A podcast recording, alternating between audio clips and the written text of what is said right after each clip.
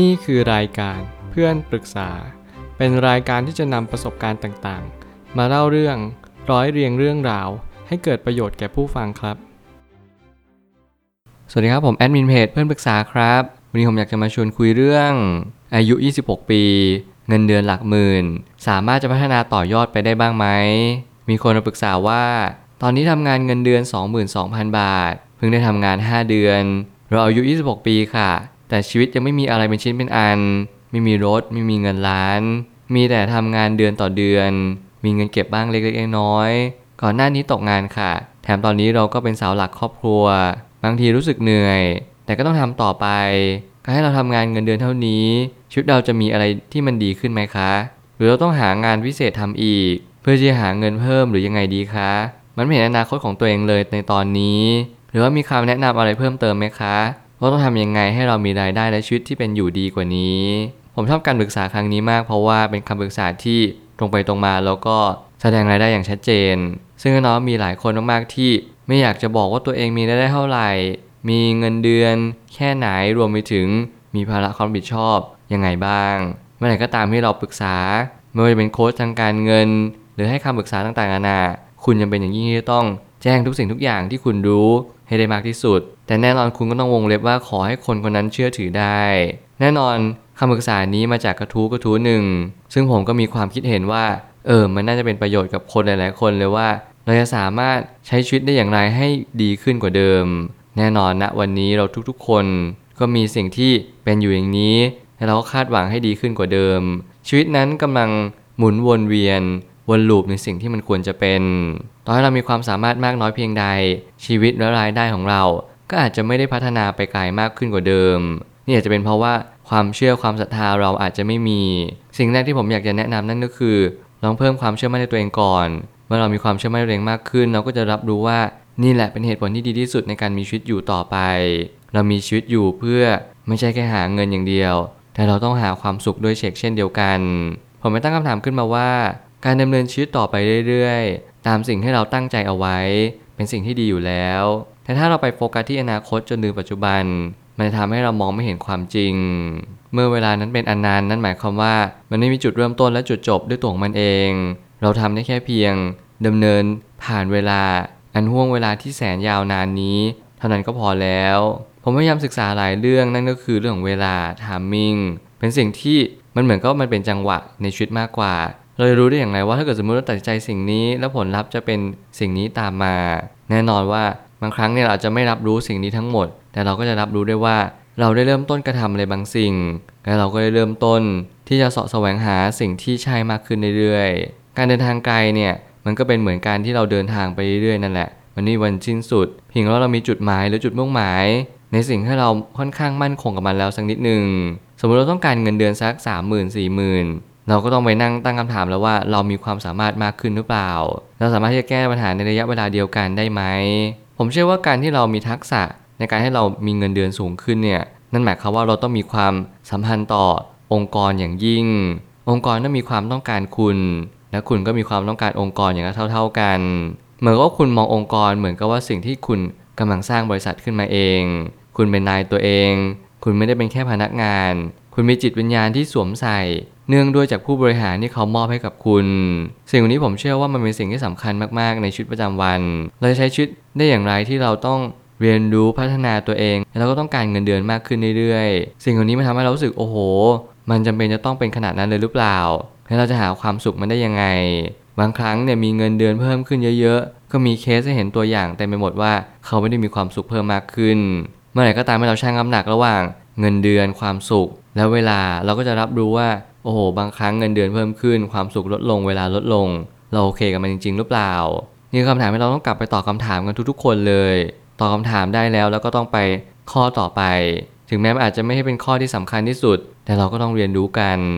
ปัจจุบันขณะจึงเป็นตัวตอบโจทย์มากที่สุดทว่าอดีตและอนาคตเป็นสิ่งที่ไม่สำคัญเท่ากับวันนี้ เราต้องคว้าวันนี้เอาไว้ให้ได้ มันจึงเป็นหน้าที่ของเรา แล้วนี้ก็เป็นสิ่งที่ทุกๆ คนอยู่ทุกๆวัน แต่เราหารู้ไหมว่าวันนี้เนี่ยแหละกำหนดอนาคตทั้งหมดทั้งสิ้น แค่คุณทำให้มันดีที่สุดในณวันนี้ได้หรือเปล่า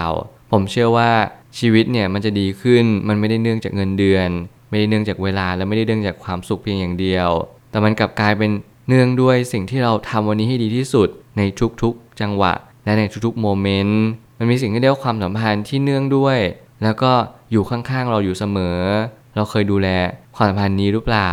ปัจจุบันนี้เป็นสิ่งเดียวเท่านั้นที่เราจะเรียนรู้สิ่งนี้ได้ และเราก็ต้องทำมันให้ดีที่สุด และนี่คือหน้าที่ของทุกๆคน ไม่ต้องไปเรียกร้องสิ่งใดมาก จงเรียนรู้จะเข้าใจว่าถ้าเราต้องการสิ่งใด จงเริ่มต้นทำสิ่งนั้นแค่นั้นพอแล้ว อยากมีเงินเดือนสูงๆก็ต้องพัฒนาตนเองอย่างต่อเนื่อง แน่นอนเมื่อไหร่ก็ตามที่เราเริ่มมาโฟกัสที่ Active Income จนเกินไป เราลองไปโฟกัสที่ Passive Income ดูดีไหมลองหาเวลาสักนิดหนึ่งศึกษาเรื่องการลงทุน แน่นอนว่าผมเชื่อว่าทุกคนอยากมีเวลามีความสุขเพิ่มขึ้น แต่เราก็หารู้ไหมว่าไอ้เงินเดือนที่เราพยายามโฟกัสมาเนี่ย มันมีสิ่งที่เราไม่รู้อีกเยอะเลย พยายามออกมานอกโฟกัส หรือออกนอกกรอบที่เราเรียนรู้มันเหมือนกับประมาณว่าเราพยายาม export ตัวเอง เรียนรู้ในสิ่งที่เราไม่เคยเรียนรู้ เราพยายามเข้าไปสู่ new world ที่เราไม่เคยรู้จัก ไม่ว่าเป็นการลงทุน คริปโต forex สิ่งเหล่านี้ผมอยากให้คุณศึกษาดู แต่ไม่ใช่ว่าเราไปลงทุนทั้งหมดที่เรา รู้เลยนั่นไม่ควรอย่างยิ่ง เพียงแต่ว่าเราศึกษาเป็นแง่มุมว่าเออการลงทุนที่เขาบอกว่ามันได้เงินง่าย มันง่ายจริงหรือเปล่า และอะไรที่มันได้เงินยาก มันยากจริงๆไหมสิ่งเหล่านี้เป็นสิ่งที่เราพยายามปลดแอกตัวเอง จากความเชื่อความศรัทธาเดิมๆเปิดประสบการณ์เองมากขึ้นเรื่อยๆว่าฉันอาจจะเรียนรู้จากสิ่งเหล่านี้ได้ ไม่มากก็น้อย ต่อให้มีคนมาบอกเราว่าเราทำไม่ได้แน่นอน เราก็แค่ตอบเขากลับไปว่า ไม่เป็นไรเราก็จะเรียนรู้ของเรา ถึงแม้ว่ามันจะไม่ได้อย่างน้อยเราก็ได้เรียนรู้กับมัน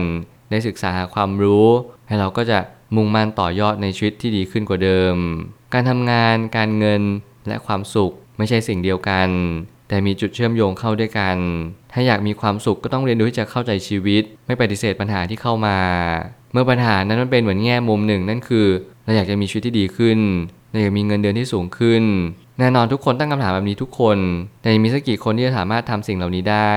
ผมเป็นคนหนึ่งที่พยายามสาะแสวงหาโอกาสตลอด อย่างเช่น ผมพยายามดูแอปในมือถือตลอดเวลาว่า มีแอปอะไรที่ผมหาเงินได้บ้าง แน่นอนปรากฏว่าแอปที่หาเงินเนี่ยหาน้อยเหลือเกิน มีแต่แอปที่พยายามดึงเงินเราไป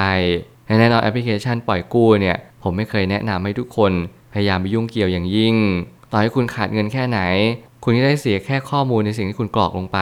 แล้วเขาก็นำประวัติคุณข้อมูลคุณ ไปทำ marketing ต่อยอดไปเรื่อย สิ่งนี้เป็นสิ่งที่เราทุกคนพยายามสอดแสวงหาเงินทองตลอดเวลา เงินทองมันเป็นเหมือนชีสก้อนหนึ่งที่เราจำเป็นจะต้องกินต้องใช้ ต้องพยายามผลิตมันขึ้นมา เพื่อให้เราได้อิ่มหนำสำราญ แต่เราหารู้ไหมว่าเงินทองหรือชีสนี้ มันไม่ทำให้เรามีความสุขตลอดชีวิต มันเป็นเพียงแค่ตัวล่อเหยื่อล่อ ให้เราติดกับ ในสิ่งที่คนที่อยู่เหนือกว่าเราเขาต้องการ